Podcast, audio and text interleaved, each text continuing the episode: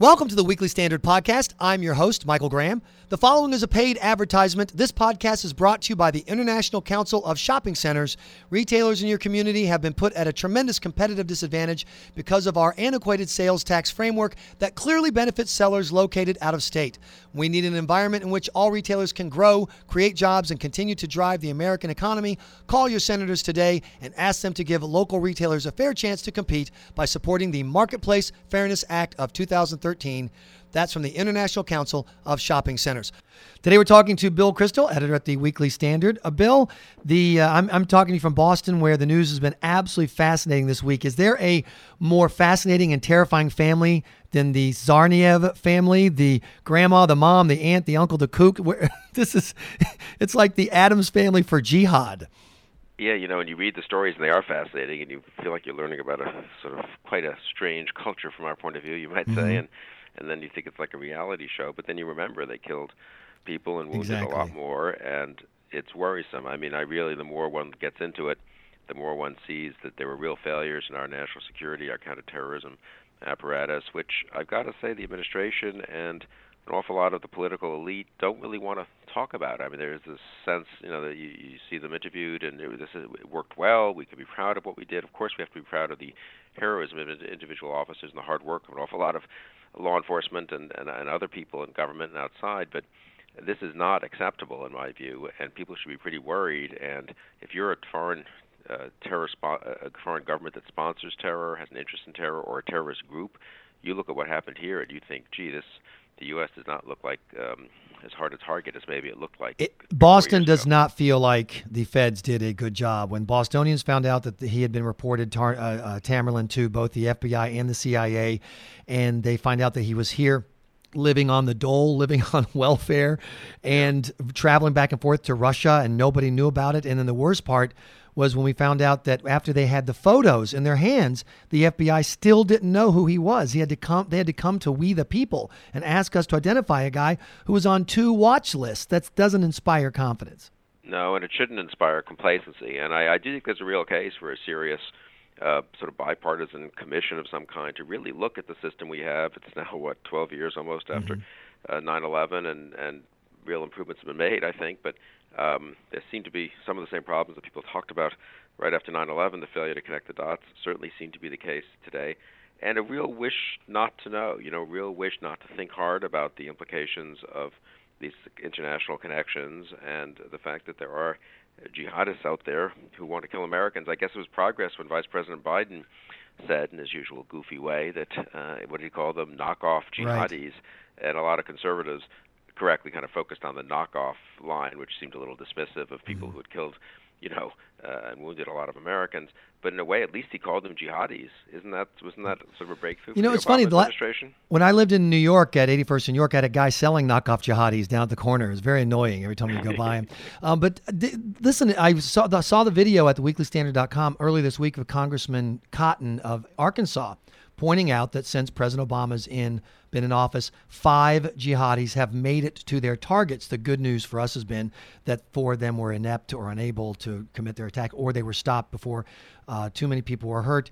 Then Peter King pointed out that the, he knows of at least five circumstances where the FBI or CIA had been told about an individual, and that individual, after being checked by them, w- went on to uh, to kill uh, or hurt Americans. That's I, I don't understand why that's not a record not only worth examining, but we should be that should be the lead of the news after a bombing that injured 280 people and killed three Americans. No, I agree, and it is worrisome as there are people out there looking at the the lessons from these jihadis, some of whom, as you say, were not that competent, thank God, and people who are more competent are saying, what lessons can we learn from that? So it is worrisome. I, I talked to some people close to the intelligence community who said that the plot that the Canadians uh, announced they had disrupted earlier this week, the plot of uh, Al Qaeda related individuals who were in touch with Al Qaeda, um, you know, minders or organizers uh, in Iran. Um, and that's pretty.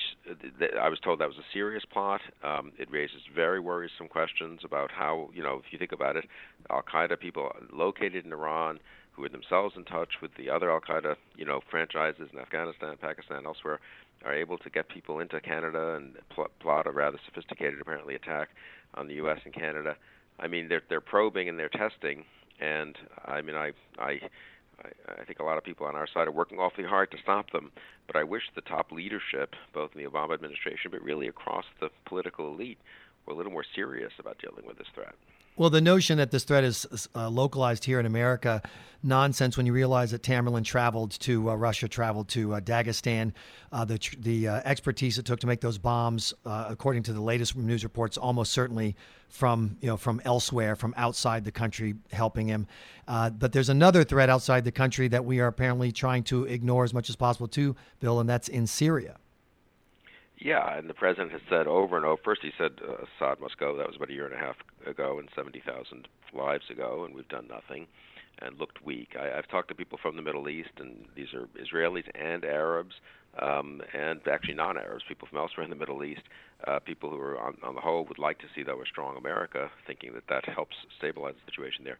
And I've asked them, you know, what would you sort of, what's, you know, how do things look from your point of view over there? And one guy said to me a couple months ago, I will give you a one word answer Syria.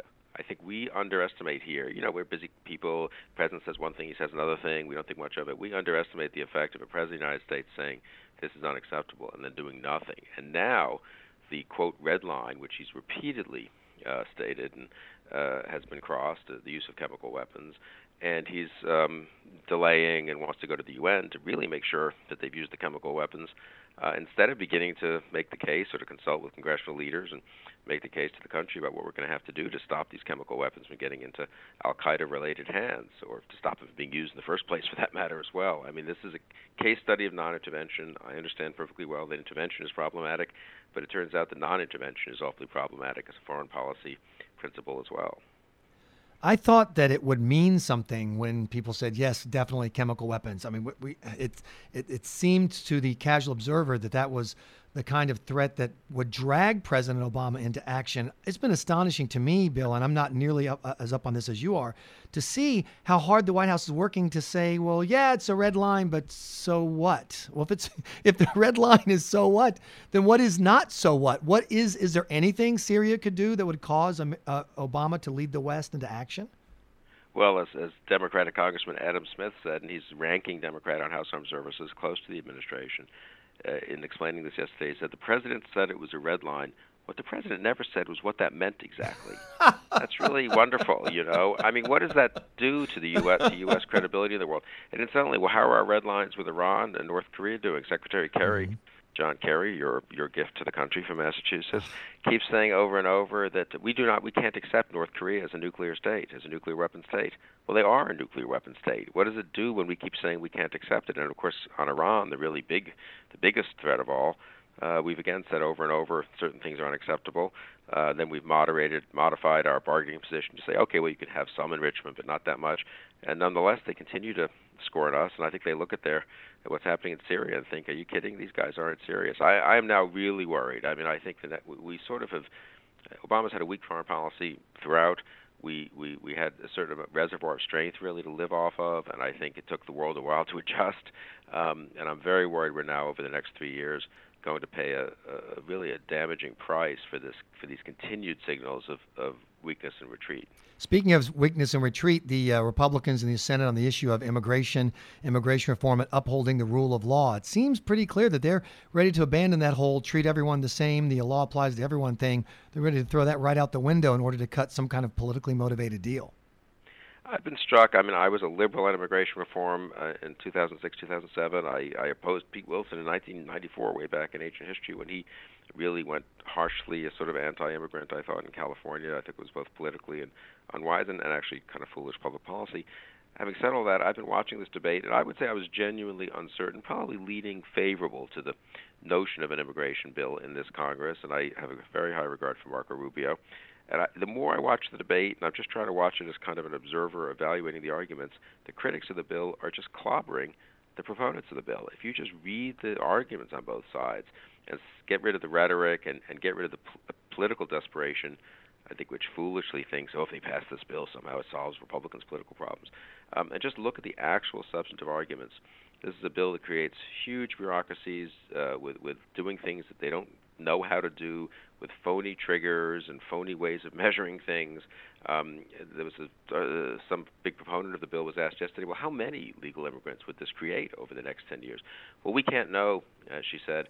Uh, it, it's a very, very sophisticated bill, and so it really requires even more analysis. It reminded me so much of Nancy Pelosi saying that we well, we can't really know what's in the health care bill Right. Until we pass it. And how's that working out now, incidentally? I mean, Democratic senators are panicking because the thing is such a train wreck. I really think this immigration bill, if passed, could turn into an equal train wreck. And the trouble with the immigration bill is once people get legalized, you're not going to unlegalize them, right? Right. So this is more than health care, even. This is a sort of once you do it, there's no going back. So I am now uh, against this bill, at least against it as it stands, and moving forward quickly on it. I think there really needs to be a serious debate about the host of provisions that are in there. And I do think it would be in Marco Rubio's interest if Senator Leahy, the chairman of the Judiciary Committee, doesn't give uh, the time for that debate. He should not, in my view, continue to support this bill. Th- you know, there's a very simple uh, offering that the Republicans can make that could you know, make it possible to move forward or to reevaluate. And that is simply let's have one year of enforcement.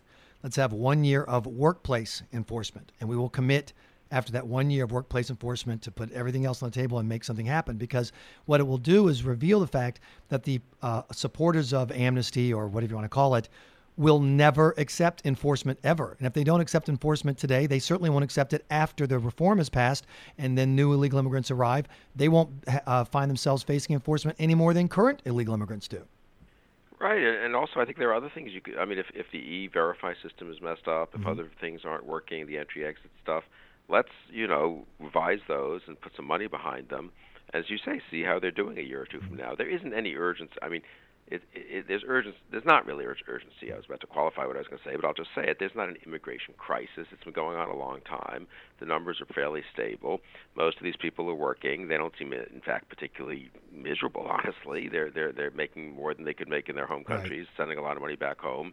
It's a little weird that they're not legal, and there are some issues that that raises, obviously, in, in various cases. But this is not an unsustainable problem in the United States of America. I think if you asked a normal American what 10 things do you want to fix about the way the country looks right now, I don't know that the current status of illegal immigrants would be in the top 10. I think people think it's it's it you know it's a, we've let it build up a long time. It's unfortunate. It should be fixed, but rushing a, a huge 850-page bill through Congress that people don't know uh, really what it's going to do, except that it's going to legalize all these people. That's the one thing we know. Right. Everything else is speculative. Enforcement, e-verify, uh, economic consequences, guest workers, all of that's going to be kind of worked out later by these big bureaucracies that conservatives don't trust and are right not to trust. The one thing we know is that it legalizes 11 million people, and I think that's not something we should do rashly. Well, as long as Chechens from Dagestan can continue to get their welfare benefits bill, all is well in Well, you America. know, we, That's we, our message in Massachusetts. Us, we in Virginia really, you know, we, we, that's a real model for us in, in Virginia. the way you guys are running things in Massachusetts, and I'll, I'll actually ask Governor McDonnell to make sure that our illegal Chechens, you know, who are considering terrorist acts, are getting welfare benefits too. Bill Kristol with the Weekly Standard, thanks so much for joining us. This podcast was brought to you by the International Council of Shopping Centers. Call your senators today and ask them to give local retailers a fair chance to compete by supporting the Marketplace Fairness Act 2013. I'm your host, Michael Graham.